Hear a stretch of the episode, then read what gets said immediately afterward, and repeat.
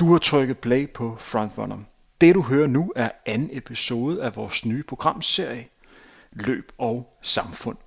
Julie Rivold snakker den her gang med amerikansk fødte Marquis Campbell, der har boet i Danmark og været en del af atletikverdenen siden 2014. Marquis fortæller om, hvordan det er at dyrke atletik i Danmark og have en anden hudfarve end hvid. I udsendelsen optræder der et sponsoreret element fra Zetland. Frontrunner produceret af Team Tempo. God fornøjelse.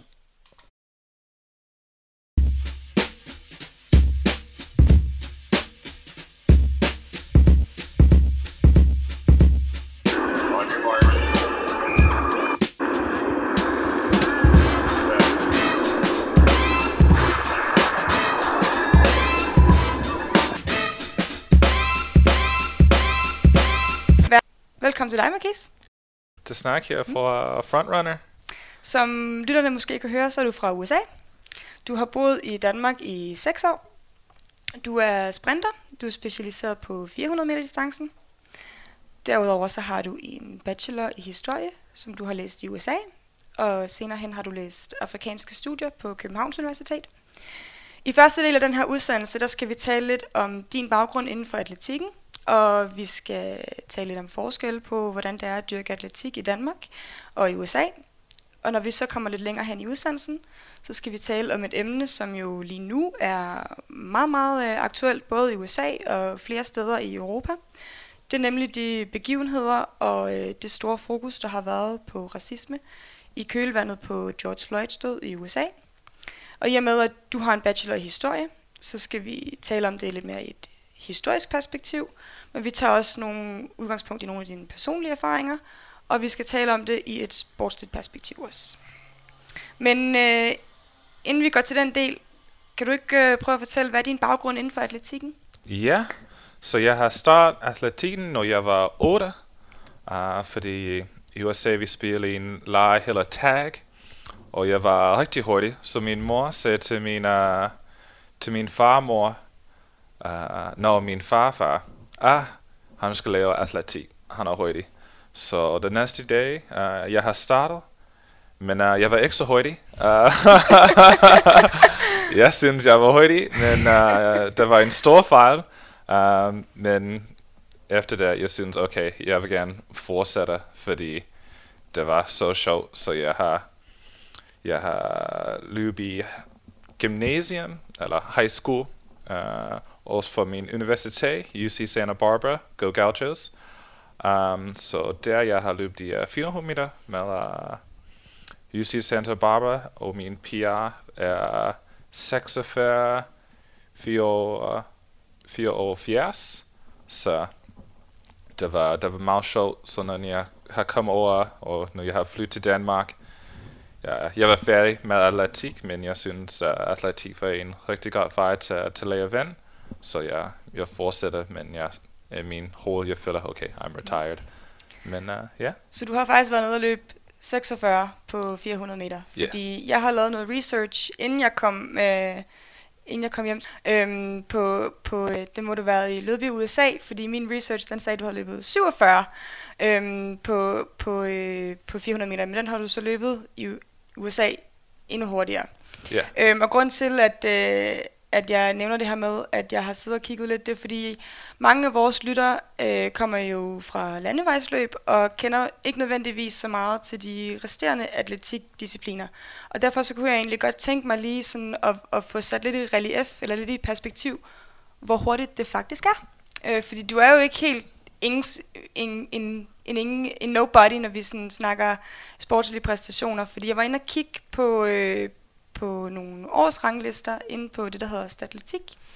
Ja. Øhm, og øh, du kommer jo til Danmark her i 2014, og, øhm, og du, selvom du ikke er dansk statsborger, så optræder du faktisk på nogle af de her årsranglister, altså hvor man kan se, hvem der har løbet hurtigst på eksempelvis 400 meter i, i Danmark i et, et givet år. Og jeg var inde og kigge, og i 2016 og 2017, der er du faktisk, øh, hvis man tæller dig som, som, som en, en, en dansker, så er du faktisk den, den tredje hurtigste mand på 400 meter, både i øh, 2016 og 2017.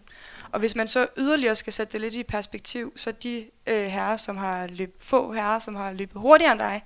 Det er altså øh, Benjamin Lobo Vedel, som har været junior europamester på 400 meter. Ja, ja, jeg Han kan godt lide Benjamin. Han er blevet nummer 4 til et se- indendørs senior-EM.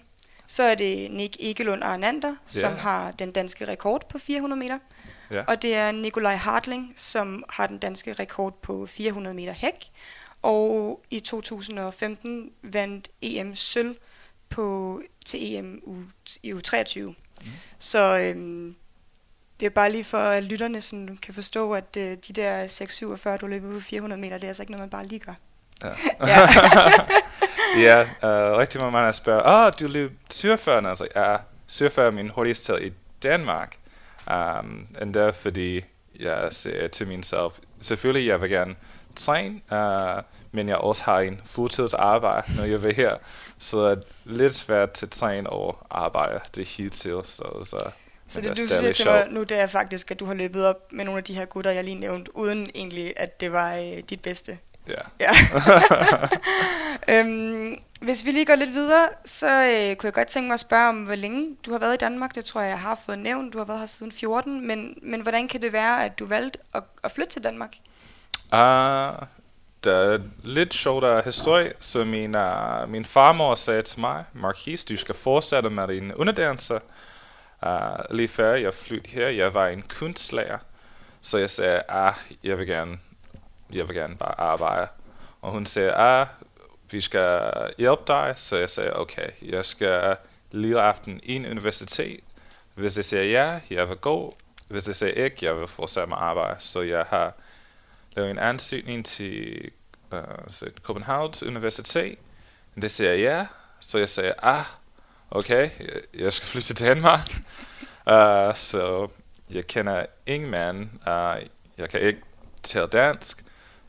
Uh, jeg er på Danmark, når jeg har kommet ud fra flymaskinen. Og jeg sagde, ah, okay. Uh, det er det. Så um, det var, det var sjovt, og then jeg startede min nye liv uh, i Danmark, så jeg elsker Danmark, og jeg vil gerne blive her, så måske jeg har det, tre år tilbage. Jeg vil gerne ansøge for min statsborgerskab, så jeg vil gerne uh, Fedt. fortsætte med her. Det, er, øh, det krydser jeg fingre for. Ja, tusind At, tak. øh, at du får... det er meget svært. ja, det er nemlig meget svært. Øhm, men jeg krydser fingre. Hvad hedder det? Hvad, hvad har overrasket dig mest ved Danmark, øh, efter du er flyttet hertil? Uh, så det første ting, jeg har tænkt, når jeg flyttede her, var, ah, der er ikke så mange mennesker med lyt hår. Uh, fordi Med hvad for noget? med lyt hår, Lyst? lyst hår, Ja. ja. tak for det. Ja, så så jeg, ah, okay, der er rigtig mange af det kommunefarver, er det hele det? Ja, ja.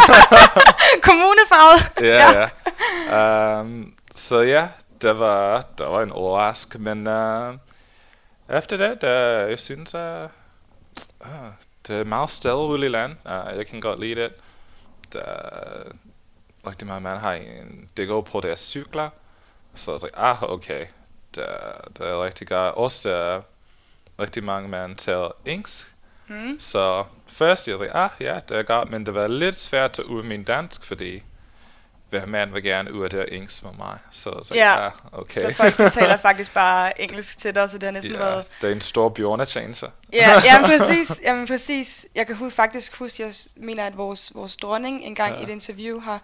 Fordi vores dronning havde været gift med en franskmand, som, øhm, som lidt i medierne tit blev skældt lidt ud for, at han ikke talte særlig godt dansk. Og jeg mener faktisk, at dronningen har været ude at sige, at det var hende, der havde gjort ham en bjørnetjeneste, netop ved at tale fransk med ham derhjemme, i stedet for at tale dansk med ham. Og det er jo netop lidt svært, det der med, at hvis man kommer til et land, hvor folk rent faktisk taler ens Ja. eget sprog, at så, så bliver det en udfordring at få dem til faktisk at tale dansk til en. ja, tak. ja, det var også derfor, jeg tænkte, at vi i hvert fald skulle tage første del af den her udsendelse på dansk, fordi jeg ved, at du faktisk har gjort en, en indsats for at lære det, Ja. og øh, at du kan tale dansk.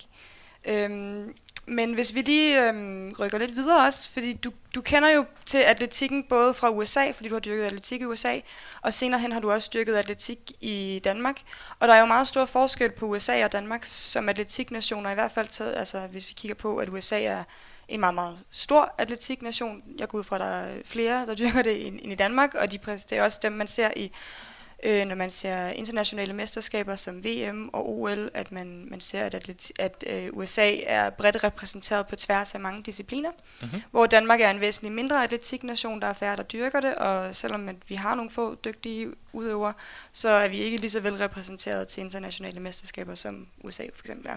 Men hvad, hvad er forskellen på at dyrke atletik i Danmark og i USA?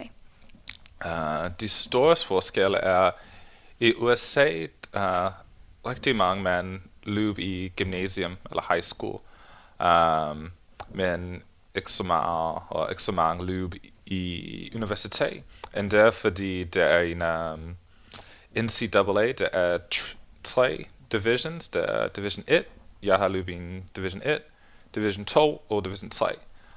Um, så der er ikke så um, plads på hver hold. Så um, der er forskel i Danmark, fordi hver mand kan løbe ind i en klub. Hvis du gerne fortsætter, når du er 60 år, du kan. Du kan lave en hammerkast, når du er 90. Det er meget anderledes end USA. Um, så det også i USA, vi har en scholarship til løb. Så når jeg var yngre, mine forældre og mig, uh, det sagde, okay, hvilken sport vil du gerne lave? Jeg sagde, jeg vil gerne lave atletik. Det sagde, flot. Jeg sagde, okay, jeg skal bruge atletik til at betale for min universitet. Uh, så jeg var lidt mere sulten. Jeg vil gerne løbe, ikke, ikke bare fordi jeg kan godt lide at løbe, men også fordi jeg vil gerne betale for universitet, mm. fordi det er meget dyrt. Uh, I Danmark, det er gratis, og man uh, kan have SU, så der, der er ikke så sulten. Så når jeg har flyttet her, er så et overblik. Universitet er gratis. Mm. Du fik SU, and, og du kan løbe hver dag. Like, hvorfor er danskerne ikke hurtigere? and then jeg sagde, okay, måske fordi det er ikke sulten. Mm. Fordi det kan lave andre ting. Mm. Sport er ikke deres liv. Uh, men når jeg kigger rundt, og jeg har besøgt rigtig meget sted i Danmark, i Jylland, Fyn, Sjælland, der er rigtig godt um, infrastructure. Så Danmark... Infrastruktur, ja. Infrastruktur, ja. Så der er ingen undskyldning for danskerne til at løbe hurtigt, fordi det er det, jeg synes, det bedste sted, eller måske bedste land til, til at lave atletik. Så når jeg har løbet det 47, jeg var rigtig glad for det, fordi i USA, jeg var færdig.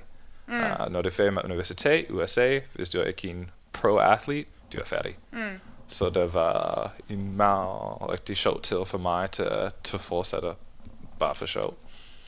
Uh, så ja, der er en stor, en stor forskel. Uh. Er der noget, som dansk atletik kan lære af USA? Eller omvendt måske? Ja. Uh, jeg skal se det på engelsk, fordi jeg har hørt det på engelsk, så jeg har min, min chef, han er dansk, han hedder Torbjørn, men han er perdansk.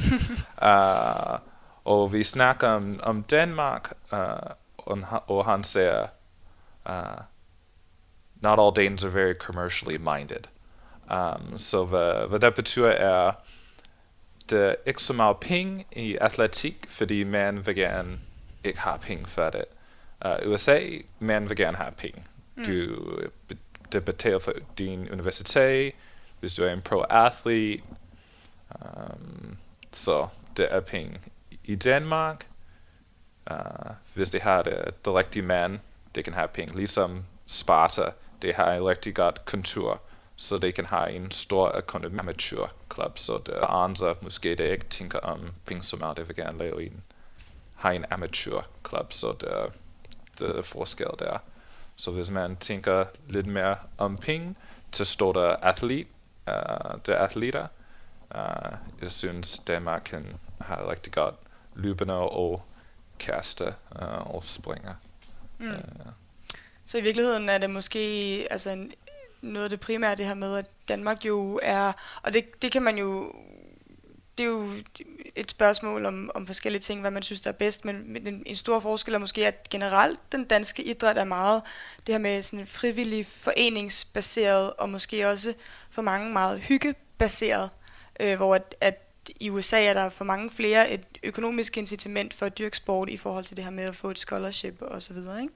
Ja. Ja, at der, der er måske, jeg tænker nemlig, at det måske er sådan en, en helt generel forskel i, hvordan vi anskuer idrætten og dens relevans i Danmark versus i USA. Altså, at vi jo, idrætten i Danmark udspringer jo lidt af den her sådan foreningstanke og demo, demokratiske tanke øhm, med, at man samles, og man, altså det er meget frivilligt baseret, ikke? Ja. Ja, der er måske en, en, en grundlæggende kulturel forskel der. Ja, måske det er jantelov. Ja. måske også det.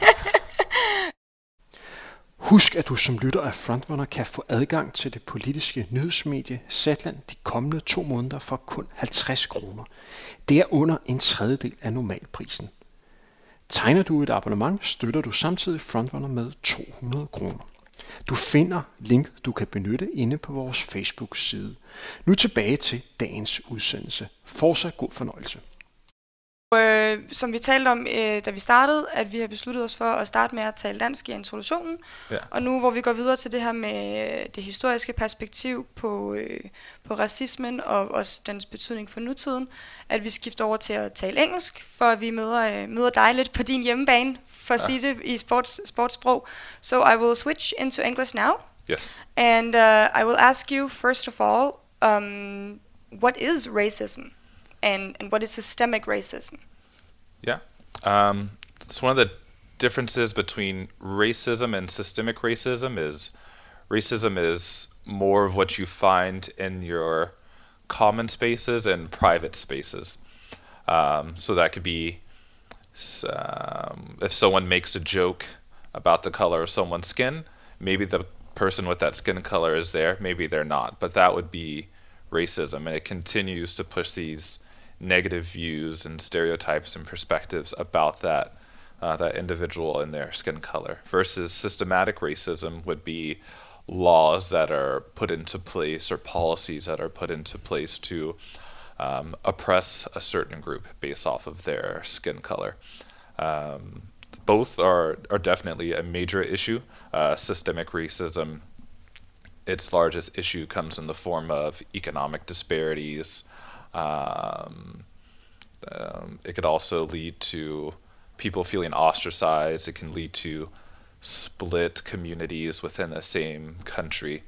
Um, and then racism just kind of leads to um, a bad feeling in general between people. And then there's like a, a lack of trust. And then that also starts to degrade the, the society as a whole. I think um, a very common one here in Denmark is when when meeting people, I would uh, I would meet people and I'm like, oh, this is my. At the time, it was me being a, a naive American. I would uh, I would meet people and I'm like, oh yeah, you're you're Danish, right? And they're like, no, I'm not Danish. I'm from somewhere. And I'm like, do you have a Danish passport? And they'd say, yes. It's like, do you speak Danish? Yes. Were you born here? Yes. So you're Danish, right? And they'd be like, ah, yeah, but Danes don't see it that way. And to me, I'm like, whoa, what? Really? Like you're super Danish. like, like learning Danish is like the cornerstone of being Danish. Like, Yeah. uh, it's like being Basque. Like if you can speak Basque, you're Basque. So to me, I'm like, if you speak Danish, that's about as Danish as you can get. Um, so that's like kind of how normal racism plays its role, and that would be different from the systemic racism. I think I'm guessing that when these people say that, yeah, I speak Danish, I have a Danish passport, but the Danes don't consider me Danish, that is also maybe the that there isn't an idea that being Danish you're white, because I'm I'm I, I guess that the people you spoke to were uh, non-whites, and maybe that's still this idea that if a Danish person is white. That is correct. Yeah, yeah. Yeah. That is the idea. Yeah. Um, and I'm also guessing that this maybe have been an extra surprise to you because you're coming from a country where from from this beginning of the country there were peoples of different colors that were all US citizens. And whereas here I guess that it's only been for the past 50 60 years that we've actually seen more and more Danes being non-white so there's not that we haven't gotten used to the fact that people can have different colors yet. I would definitely agree on that. I Yeah. would say Denmark was homogenous for a very long time. and It's probably only yeah, within the last 50 years that immigrants are starting to come over um, from all places throughout the world. I mean, I know a fair amount of Americans that are here. They're like, yeah, I'm not going back. And I'm one of them. Like, yeah, mm. I'm not hmm. going back. Like, Denmark is awesome. Why would I leave? Like, it makes zero sense. Yeah. Uh, yeah. Well, we've already discussed it a little bit, but I would actually, I, I'd still like to ask you, where does this come from? Where does the racism come from? Because even though it's something that we're discussing now, and in the U.S. it's been an issue for for many years uh, with the with the Black Power movement and the, now the Black Lives movement, but um, where does it come from? Where does this idea that there are differences between people of certain colors come from? And I'm especially thinking about in a Danish perspective here on on our history of, of slavery and colonialization. Uh, I think it stems from a lot of xenophobia, and a lot of that's probably taught at home. So people fear what's different. They may fear the change that comes with it. They may think that their way of life will be different. And then if you're accustomed to always having a, a certain privilege wherever you are, any potential threat to that, it would probably be frightening because you're like, I've always done it something this way. Um, I've always made these jokes, and there was never an issue before. Why out in private spaces? Um, and then just by people maybe not calling those things out in private spaces, these thoughts are allowed to continue. It's creating a, a perpetual cycle of racism that's just being taught in the home, and then it leaks out into the streets, and um, it happens like yeah, like you were saying, mentioning like the colonial past of Denmark. Um, that's just kind of not taught.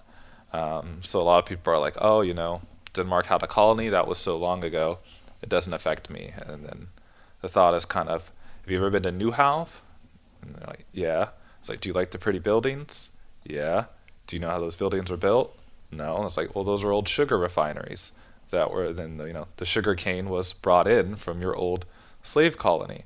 Um, so, I mean, you're directly benefiting off of it. Anytime mm. someone takes a picture of it and sells a postcard, you're reaping the rewards. All the tourism dollars yeah. that come in you're reaping the rewards from all of those people, all of the the enslaved people who helped build all of this. So it's you are directly benefiting from it economically. You just don't know how. So I'd say that's when these things are kind of brought to light, then you're better able to understand how the racism like permeates throughout society and then hopefully if you study it enough you can curb it and hopefully eventually stop it. Yeah, because the thing is that most people are aware that Danish Denmark did have a, a, colony in the in what is called in Danish it's called the the Dansk Vestindiske the the Virgin Islands, uh, mm-hmm. that were sold to the U.S. in the 1917, mm-hmm. and uh, that Denmark traded slaves over there that they sailed in from the the Gold Coast in Africa, mm-hmm. and also um, benefited, as you said, from uh, the sugar refiner- refineries. How do mm-hmm. you say it in English? Sugar refineries. Refineries um, uh, over there, and was um, had a huge economic benefit from this trading that were basically based on the abuse of the, the, the slaves. And as you're saying, there are several buildings in, in Copenhagen that are um, built in that time by some of the the people that uh, benefited from from this economically, and and as you're saying, um, because I wanted to ask you why it's important to, for us to understand this part of history, and as you're saying, um, there's still a kind of economic benefit to this. Um, as you're saying, there's we're selling postcards. The tourists are coming here to photograph Amalienborg, the Gule Palæ, Moltkes Palæ, and, and other buildings like that that were actually built by and Marienborg as well, the, the where the prime minister lives, um, are still buildings where the the Danish elite are, is gathering and people are photographing it and so on. Um, so as you're saying, it's important to understand that I guess that this is not just something that happened back then, but we're still seeing the result of history now Yeah? Exactly. Yeah. There's a reason why you know athletes and singers want Because we keep talking about reflect on that, and how do we, uh, how do we, um, because we keep talking about learning about it and learning from it and understanding it. I, I guess that a lot of Danes would say, but we do know, we know, we know that we had a colony. Hello, we know. Um, but why is it important to keep talking about it? So the importance has come from there's going to be probably a lot more people that are going to be moving to Denmark that do not look like, uh, let's say, the, the stereotypical Dane. And I know a lot of those people are going to come to Copenhagen at first. However, you know, that may change. And you might see people in Aarhus a bit more often, and then Odense and Aalborg. Um, so it's going to be, it, it's kind of better to be prepared for, you know, what's coming in the future by studying your past. So that there aren't any conflicts internally. So you don't really see it here in Denmark too much because I believe it's about 11% of the population is international uh, versus in the U.S. people come from all over. So I mean, from a historical time scale, there there's going to be some differences there. But uh, I mean, personally, I wouldn't want to see Denmark go the way of the U.S. Uh, so it's very important to just kind of understand this, and then it also helps with the integration process. Um, I would say I was lucky enough to become integrated pretty well, and that was through athletics. That's why I continued to run here to make friends, and you know, my coaches and my teammates were very patient with me, and they would only speak Danish to me as I requested, um, and that way I could integrate a lot quicker. But like some of my classmates that I studied with, I think uh, the international students, I'm the only one left.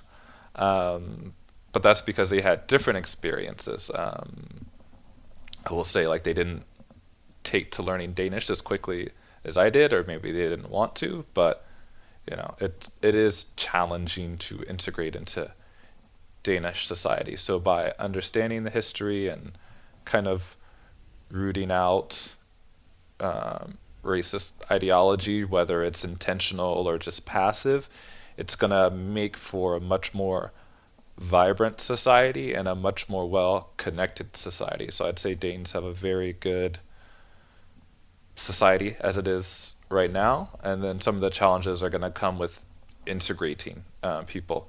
Like um, like one law that I was not very happy about was the um, Danish lessons aren't free; you have to pay. And I said, "Whoa, that's a foreigner tax!" Like now I'm being, of course, I want to learn Danish, but now I have to pay to learn Danish. Like, why would I want to stay in Denmark or take the time to integrate? Of course, I continue with my class because I'm fortunate enough to have been able to do that. However, not everyone's going to be in that position, and the classes aren't cheap. Like, they're they're not cheap. I don't remember the price, but it's like upwards of twenty thousand kroner. Uh, so, Or, like, yeah. so Um, what other like challenges have you met in trying to integrate yourself to in Denmark? I haven't met too many, but I think that's just because of the friends that I have, the teammates that I have, um, the club that I'm a part of. I think everyone's gone out of their way to help me uh, integrate a lot faster and a lot easier. Like I've had very few negative interactions here. I'm not going to say that's everyone's experience, and I feel like that's probably not most people's experience. But I would say like my biggest challenges come with dealing with Danish immigration. Like Yeah. I think they're ridiculous. I called them a few days ago. They're not helpful. Yeah. Um, but other than that, I would say as long as the laws aren't changing too sporadically, I think the Danish community as a whole is very welcoming. You just have to put in a lot of effort. What actually I, I found very interesting that we, we started talking about the differences between um, sport culture in Denmark and in the US, and you're saying that you actually feel like it was easy to to integrate yourself and to get Danish friends because you had the athletics community. Is that right? Correct. Yeah. So maybe it, it's actually there's been a lot of discussion in Denmark about, at least in in sports, about how the the Danish sports clubs can actually help out with the integration. Is does that make sense? Yeah. Like that it's Yeah. actually in that case it may we may be less like uh, there's less uh, economical in incitament, um, Mm. but but maybe there's a maybe there's a opportunity for the integration there actually because it's more open. Agreed. I think it was like either my second or third day in Denmark. I was on the track meeting people. Um, so I was with my first club was KOF, um, and then yeah, they're like, yeah, come over, and then I met with the coach, and then a few of the other athletes, and then after that, like I was just meeting people right then and there. So I'd say sports is a great way to integrate people. I mean the economic incentive might not be there yet as far as like a direct ROI from um, from any money, but as far as like creating more productive citizens and integrating, I think it makes a huge difference. So I mean, I've been in Denmark for about six years, and you know, I didn't get SU because I'm American, so I had to pay my own tuition, and then after that, I've only paid taxes since I've been working. So it's like, you know, here's your model immigrant success story. Here, it's like you know, help the people that are coming in, and they're gonna contribute a lot more to the to society as a whole. Yeah. So um, I'm gonna make a little bit of a jump um, because I'd actually uh, like to ask you. Now we've talking about how great it is to be a part of the Danish, Ah, yeah, Danish yeah, clubs and so on. um, and I want to ask Yeah. you um, how in Denmark because. Um, what your own experiences are with racism in Denmark because um, in case the listeners doesn't know you're you're black American. Usually I would not uh, find that relevant to say but I'm going to ask you about your personal experiences. Um, so I'll, I'll mention it for now. Um, what what have you experienced um, of racism in Denmark? Um, so I've experienced a, in, in an athletic standpoint, the very first racist incident I've experienced was in Denmark. Um, so it was at the first round of DT in Odense, and at the t- I need to stop you here Mhm. because uh, all of our listeners may not know what DT is ah, um, and I'll just explain it shortly because some of them are not from the athletics community. ah, okay. Um, so DT is a short for Denmark's Turnering, which is um, uh, uh, like uh, team championships, national team championships, where you're competing, of course, as an individual because you do that in athletics, but you're not getting your. Um, it's not so much your personal victory, but your personal victory or, or placement in a competition gives you a point. That the point goes to your team, so it's not individual ath- athletes competing, but the teams competing on how many points they can get in an in a in the competition. Yeah. That is correct. Great. Yeah. So it was uh, a, a round of DT, and you continue your story. Yes. Um, so I was running for Sparta, and I won the 400. And um, one of the competing athletes came up to me and said, "Ah, I don't feel bad for losing um, to you because I don't feel bad for losing to the black guy." And I was like, "Whoa, one, that's racist." Um, because I was like, "Why would you say that?" Like, I've never heard someone try to make themselves feel better for losing by invoking the color of my skin, like I had done something wrong. And full disclosure, I think I ran like a 48, so it's not like I was running very fast that day. You're just slow. But it was like, okay, so then that upset me because I was like, I'm not running very fast. Um, 48's not fast by the stretch of anyone's imagination. Um, you lost. And then you're kind of taking my victory away from me and you're taking my team's victory away from them. Like, my team is happy and cheering. Why are you trying to take this from them? Can you put Uh, some extra words to what this like taking away your victory? Um, so I'm originally from California, where it's a beautiful place to train. Now I train in Denmark. Uh, training in Denmark has probably been most one of the most challenging things I've ever done in my life. Um, Østerbro Stadium is notoriously windy. Yeah. Uh, in Denmark, it gets cold, it gets dark, um, it snows a lot, it rains a lot, and when I first moved here, people would say, when the weather was bad, it could be worse. Um, I have experienced what I hope is the worst day ever, where it was just with my teammates knowing and uh, moving and it was in my face. And I was with my teammates, and then one of my teammates after said, uh, Klein said, uh, "You're Danish now," yeah. because he's like, if you're gonna run in this, Yeah. in your spikes, like this is all of it. So it was like all of the effort everyone had put into helping me integrate into society that had nothing to do with the color of my skin, just by me putting out that effort in there, this person was then saying, because of your color of your skin, this is why you're winning. It has nothing to do with your training, has nothing to do with the support from your teammate, has nothing to do with the support from your club. You're only winning because of the color of your skin. And it really bothered me a lot because I train really hard, Yeah. you know. Uh, You felt like that effort was taken away from you or not acknowledged. exactly. Like it meant nothing. Um, So, that what did you do? Oh, I like. Well, I explained it was racist. I explained Danish colonial history, and then I saw him on the track a few days ago, and then explained my feelings, and he was just like, "Yeah," and I was like, "Whoa!" So now, whenever I see this individual, and maybe they're hanging out with other people, I don't want to go over there. Even if I want to hang out with the other people, the fact that this person is there, then I don't want to. I don't want to go over there. And then when it happened at the meet, there were other athletes around, and no one said anything.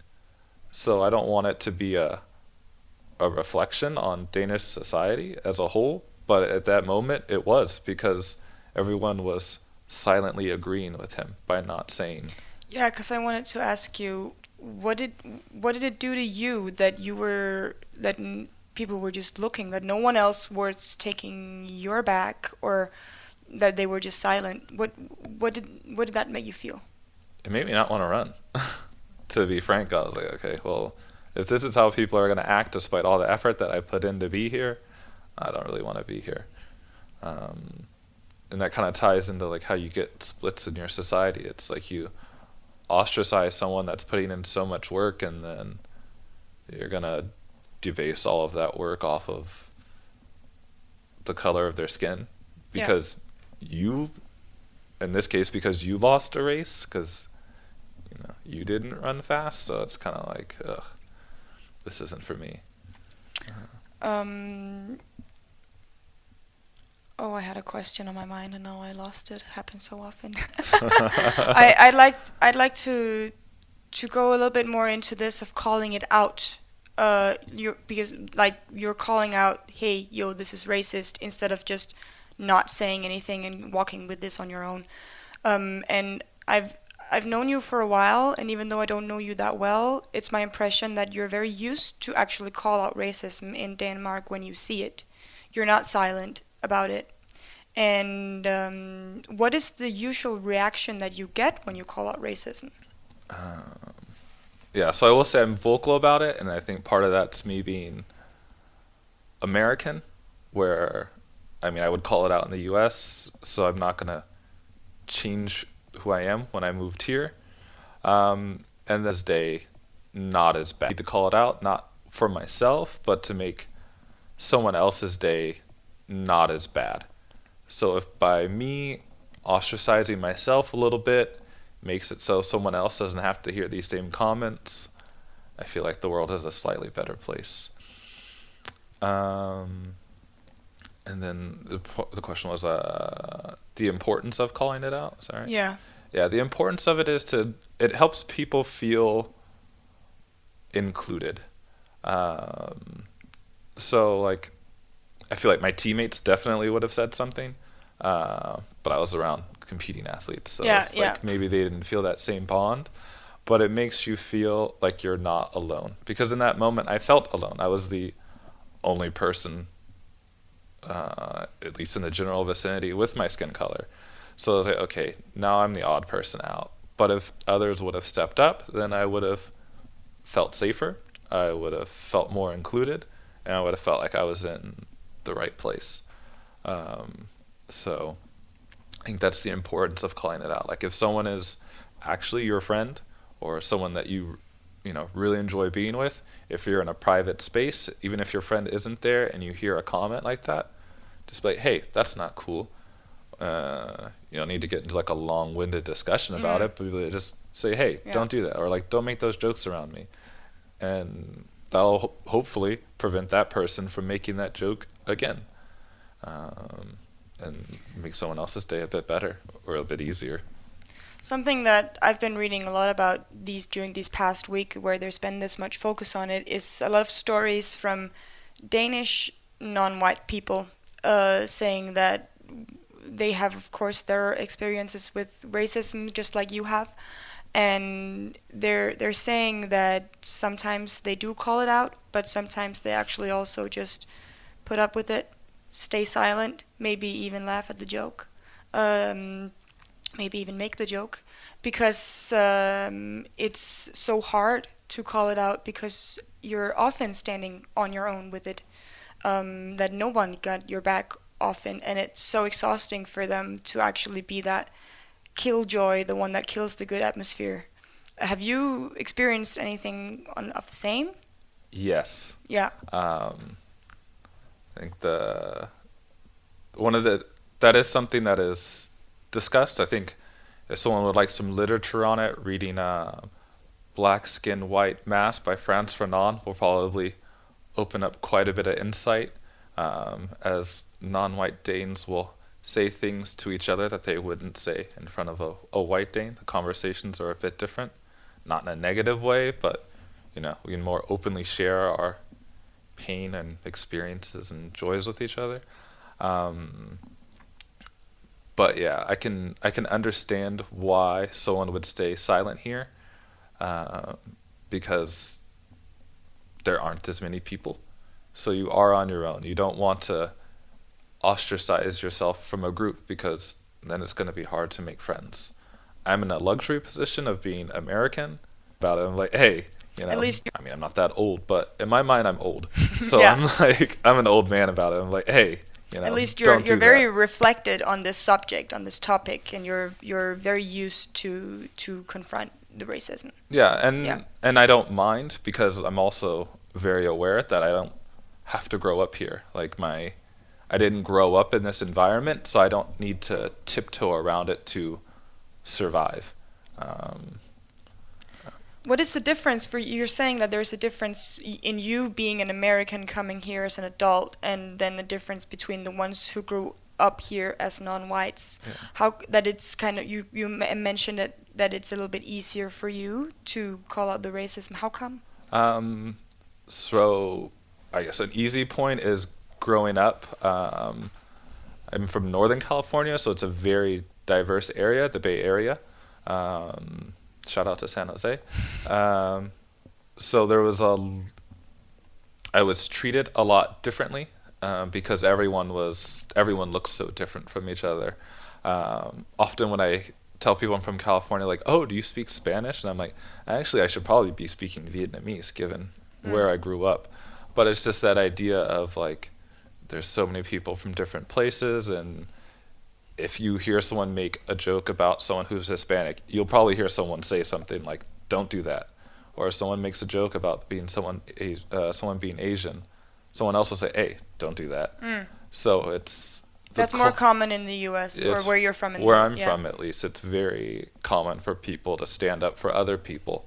Um, that's not the same here. At least what I've experienced, or when I speak with people, that's not what they've experienced. So, um, for me, I'm accustomed to not just standing up for myself, but like my best friends are Mexican, Vietnamese, white. They're from like a lot of places. Um, my group of friends uh, growing up, we were called BIM, uh, Black, Irish, and Mexican. That was like who was in the group. Not to discriminate, but like that's who was in the group. So we were we prided ourselves off of being multicultural. Um, so that I think that's where I really don't mind doing it um, as much compared to someone who maybe doesn't have as many diverse friends. They're gonna they're gonna always be on the the outside, so they need to you know, downplay any issues or feelings that they may be having. It sounds to me like that you you grew up in a in an area in the U.S. that is very diverse, and that it was actually much easier to be non-white in that area because everybody had different um, backgrounds.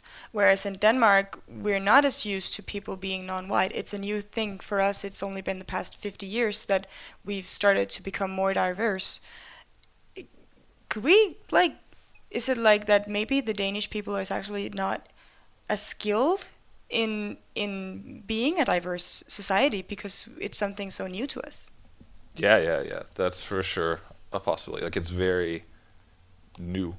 Like I've met people that are in their, you know, late thirties slash, and it's like ah okay another. Or I've never I haven't seen a black person until I was like in high school, and it's like ah okay, like yeah you just don't know what to do. But it's also they were able to make those jokes in private for so long that when those people actually show up, you continue to make those jokes, and the people are like, "What are you? What are you actually doing here?" Um, so it's also like how it becomes like a an issue. Yeah. It's uh, I mean, we see it's an issue in Sweden. I mean, they had the whole H and M issue with their T-shirts, so it's like it's uh, you have to. Um, when the people start to move in, you need to realize that that's not appropriate, and that's something that definitely yeah, started. Yeah, because I think you're talking about the episode where H and M made a, a, hoodie with the text uh, "coolest, coolest monkey, monkey, in, the, in jungle. the jungle, and Yeah. then it was on a on a black child, Yeah, and it it made a lot of discussion. So and um, I think that some people would say, hey, but we've already always like as a joke called kids a monkey when they were craw- crawling around the trees and uh, you're making uh, you're over analyzing and, and, and we've all heard these arg- arguments but what is the problem with something like that for example Uh, well, from H and M's point of view, I think it was an economic one. They had to shut down all their stores in South Africa. Uh, so one, racism is bad for business. Uh, that's a, a very key factor. That's one of the reasons why we see so much diversity in our marketing now. Is if you want someone's money, you need to have someone in the ad that looks like them. Um, but yeah, it's this. I'm thinking that a, we But- often see when racism is called out, and we're seeing it a lot in the public debate right now, yeah. um, that a lot of people, uh, often white Danes, I, Yeah. I guess, are saying, no, it's not a problem. It's, Yeah. it's just a joke. And, and you're making a problem that's not there. Yeah. Um, is there something that we need to understand? Or is there, is, Yeah, I mean, it's not. I think a white Dane wouldn't see it as their problem because they're not the butt of the joke. Um, it's a lot easier to be the the aggressor than the person that's on the defense of things. So it's like, I'm gonna say this terrible thing about you, but it's a joke, and it's like, why? I don't think it's funny. Where's the joke in this? Like, who else thinks this is funny? Why would I think this is funny? And I, th- I think people don't take the time to reflect on that. And then when it's brought to their attention, they're like, they get very defensive. yeah, And it's like, well, no, I'm not being a racist. I was just making a joke. And it's like, but your joke was racist. Your joke was based solely off of the color of someone's skin. Therefore, it's racist. Like, uh, what more needs to be explained? yeah, because you can actually say something racist without the intention Yeah. And I'm guessing that's often actually the issue here because no one, I hope no one intends to be racist, but it it and I think at least does of unawareness. yeah Yeah. and it's called a, a microaggression and I think at least personally I find microaggressions way worse like I'm Like when people defend themselves saying, "I'm not a racist," you're overanalyzing. Overanalyzing is that what? The, yeah, yeah, that's part of it. Or like the comment about um, I only won because I was black, it's like, you know, that's annoying because it sits with me. And then I have to look at this person and I have to think, you know, are the people they hang out also thinking like this? Um, and then I know people are like, oh, well, it's not as bad as, you know, the the Klan burning crosses in your yard. And I'm like, but at least I know where they stand. Like, I don't think what they're doing is right. But if this person says, I don't like you because of the color of your skin, I know. Mm. But if someone's just constantly making these small comments all the time, it's really tiresome. And then you have to start to think, like, is this person actually like that and they just don't want to say anything out loud? Or are they just oblivious to what's going on around them? And then in that case, do I still want to hang out with this mm. person because they're just refusing to educate themselves? Um, which is interesting in a country with free education, but it's it's a uh, yeah, yeah. I would say the the microaggressions, the small jokes.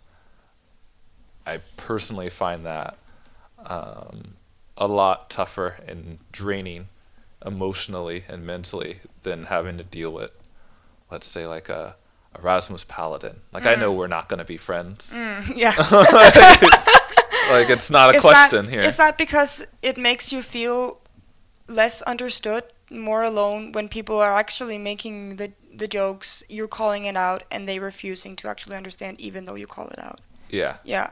I I have a I actually have a story that I would like to share, and I was a little bit in doubt on whether I should do it.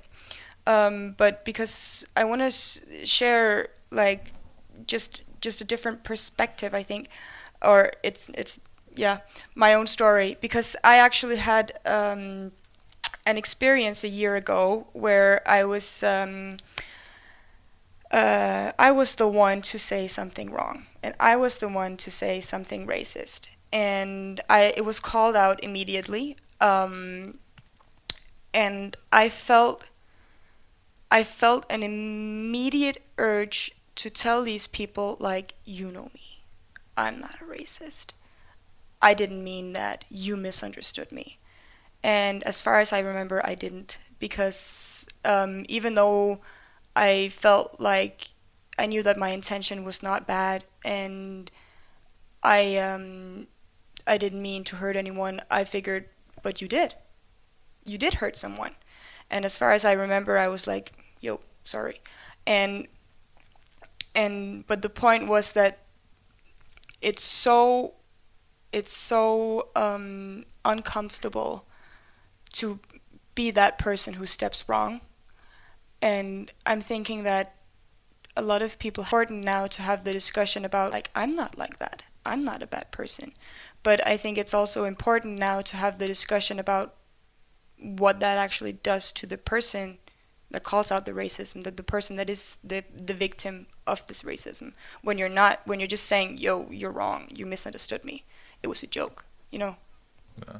Do you get the point? Yeah, it's almost like, like victim blaming. Yeah, exactly. Yeah. But but the point is that I think a lot of of white people that has not tried had your experiences on their own, it's so hard for them to being called out on because it's honestly it's very shameful. It's it's super. It felt super shameful, and I felt this urge to say I'm not like that. Um, and I think that that's why people do it. That's why people um, refuse to do the apology and to understand because it's it's such a hard reality. And I'm not saying that it's right. I'm I'm I'm kind of I'm hoping that I can tell this story and then people will understand that even though they feel this urge to to say that they're not racist, like the urge that I felt that they're hurting the person in front of them. Does it make sense to you? It does. Yeah. yeah. And it's it is a common thing, but you should also think about the person that's on the receiving end of that joke. It takes a lot of courage to actually stand up and say, "Hey, yeah, like that's racist. Exactly. So when someone's like, "Wait, I'm not racist," it's like this person is taking the time to tell you you're doing something wrong. Just apologize and don't do it again. It's like as simple as if you're walking down the street and you step on someone's shoe, you instinctively say sorry. You Mm. don't say, "Oh, well, you know, I'm not here to dirty your shoes." Like I, it's not who I am. It's like Yeah. Just say sorry that you ruined someone's shoes and just apologize for making a racist joke and just say, you know, I'm sorry I made this joke about your skin color. I won't do it again. It's easy as that. Yeah. Like that's literally all you have to do. You shouldn't go around making those jokes so you can make your apology. But mm. like if you accidentally do it, that's all you have to do. Yeah. Just acknowledge you made a mistake, acknowledge what the mistake is, and let the person know that you won't do it again. And that person is going to most likely like you more. Yeah. Uh, and maybe also acknowledge that you might, as a white person, not always understand um, why you stepped wrong, but then you can ask and educate yourself instead of saying, I didn't do anything wrong. exactly. Yeah. Well, um, let's move on a little bit. Yeah. Because um, we've seen a lot of focus on this topic for the past three three weeks ish, um, and uh, the death of George Floyd has catalyzed a lot of demonstrations against the American police, and um, for the first time, that has happened before, but but for the first time, I think we're really seeing also um, many places in in Europe um, also starting to get more awareness on this subject and more awareness from white people as well.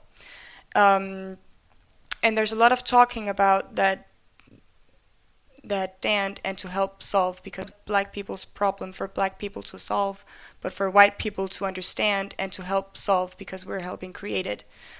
Um, what is it like for you to suddenly see this huge awareness on this on this topic because you've known that this problem was there for your whole life Yeah. and what is it like for you to see people suddenly realizing the problem more than before Uh, it was interesting. Uh, at least here in Denmark, I was happy and proud to see the the demonstrations in, in Copenhagen, especially because it made me. Uh, it allowed for a reaffirmation of why I live here. Um, so it was very nice to see. Um, but yeah, I would say um, it is it is an important issue because there are going to be more and more people from around the world moving to Europe and the U.S. Um, the U.S. is a special case uh, as far as it the enslaved people still live there. mm. Um, so it's very interesting when you'll hear someone say, you know, go back to Africa, and it's like, one, I think my family's been here way longer than yours. Uh, when did you immigrate here? Like, we've been here since like 16 something. But okay, you can say what you need to say. Um, and then from a European perspective, it's going to be dealing with your colonial past. Um, so I think Denmark had its colony uh, from 1672 to 1917. Yeah. So their colony was relatively far away. Um, and then it was sold, interesting to the interestingly to the U.S. So it's like we're just gonna sell our problems away to the people that are you know known for this stuff. Um, but yeah, it'll be yeah dealing with that uh, that colonial past, and then also what do you do now to kind of uh, make amends for it? So I mean, I think Denmark does it in some areas as far as bringing people back into Denmark. Uh, like if you look at the Danish minority in Argentina, like they have a pretty easy route into Denmark. Same with the Faroes and and Greenland. But I thought it was really interesting that they didn't allow anyone from the from the Danish West Indies into the into Denmark. Because I think Denmark is like an estimated 120,000 slaves or enslaved people were taken and then just dropped off in the middle of the ocean on an island. Um, and then you use all these people to get all of this money. Uh, there was even favorable loans if you were to import women um, because they wanted the colony to be self sufficient as far as generating new enslaved people. Um, but then none of those people were then given the opportunity to become Danish. Uh, so when the referendum happened in 1916, I think it was the first referendum where women were also allowed to vote. Uh, um, two thirds of Danish society and the Faroe Islands um, voted to sell the island, but the people of Greenland, Iceland, and the West Indies themselves were not asked. So like, well, we're just gonna sell you. And I kind of laughed not too long ago when Donald Trump uh, propositioned the Danish government to buy Greenland. and a lot of Danish people are like, "Oh, what's wrong with your president? How dare he ask to like buy Greenland? We're not going to sell our people." And I'm like, "But you guys did it not too long ago. Like, Yeah. you know, they still make World War One movies. Like, you've sold people and land that are of military, you know, value to the U.S. government before. Him asking to buy Greenland's not that crazy. It's a historical precedent. Mm. So it's um, it's interesting who they'll decide will be able to come in. And I mentioned the number it was like 120,000 because if yeah, they were 120,000 slaves. yeah, yeah Yeah. that's like if you were to just take the entire city of Aalborg Mm. like so the the West Indies could have been the fifth largest city in Denmark and then maybe things here would be very different because you'd Mm. have a very different population here but Yeah. um What I'm thinking is, you said this uh, that that uh, the Danes didn't allow the Danish West Indians to come to Denmark, yeah and um, in that perspective, as far as I've understood, the for example, um, Great Britain has allowed all of the people from their colonies to go to Great Britain as they wanted, um, which has Yeah. not been the case with Denmark. And I think that a, par- an an important um, information to apply to this is be- especially because I, I feel like a lot of Danes still has this idea that um, it has nothing to do with us. It's so long ago, so on. That the economy of the Virgin Islands is very bad today. The minority, the majority of the population are the black slaves, or the people that used to be slaves. Um, yeah, the yeah, they're still yeah they're still um, a majority is black and they're very very poor whereas um, we in denmark uh, we talked about benefited economically from from that time and where today we're one of the more wealthy countries in the world. And i think it's very interesting to to talk about the differences that are in the econo- economies of these two countries today that may um, still connect with that time yeah Yeah, yeah. So I would, from like an agricultural standpoint, the West Indies or now the U.S. Virgin Islands isn't like a hotbed for agriculture. There was yes some good spots for the sugar cane, but as far as anything else that needed to grow to start a, a viable society wasn't there. So it's you're literally just dropping people off in the middle of nowhere, and now that they can't work for you anymore, you just abandon them there. So mm. it's of course there's going to be a lot of issues. So um, uh, Danes or Denmark had had benefited, and then nothing was given to uh, the U.S. Virgin Islands, and then I believe when they bought the U.S. Virgin Islands, they spent all the money in southern Jutland to get back to when they had lost the war around that time. So it's like from the Prussian Empire. So you can see, I mean, of course, it's closer to the mainland, so it makes sense, but it's the idea of we're gonna take all the money that we got for selling our former slaves and we're gonna spend it on our own people. yeah So if you're in southern Jutland, you know, you know how you got there. It literally came from selling off black people. So it's uh, there are direct benefits to this day. The land is there, and know, vitalize the economy there. Yeah. Um, to to go back a little bit to the focus that we've seen for uh, for these past three weeks, Yeah. do you feel like that you're saying that it's it's nice for you to see this this huge focus now? Do you feel like that it's gonna change something, or is it just uh, a lot of black spots on Instagram for one day and then we go back? Do you do you do you think that people are gonna learn more about this time? It is my hope Yeah. that people will learn more. To say that they will, I do not know.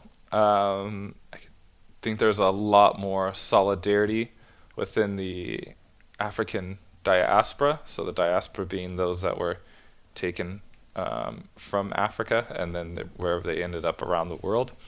Uh, so there's a lot more solidarity within the diaspora. So there's gonna there are gonna be changes. It's and I think the the new call for um, whites to learn more about how they can avoid or how they can learn to be anti-racist is going to be important because I think people are just tired of being oppressed and as we see in the US things are escalating um, to a point where people are openly joking about like civil war like that's it sounds funny but it's really intense. Like the last civil war was over this issue. Mm. so it wouldn't be surprising if there was a second one over this issue. Um, so i think it i'm i'm hoping that people do learn more and take things away or take messages of positive change away from all of this because it could lead to issues um, by not allowing people the opportunity to integrate into society and to be treated equally um, and have it not be based off of the the color of their skin. It's just like if someone if someone wins a race, they win the race. It's nothing to do with the color of their Hmm. skin. That's equality.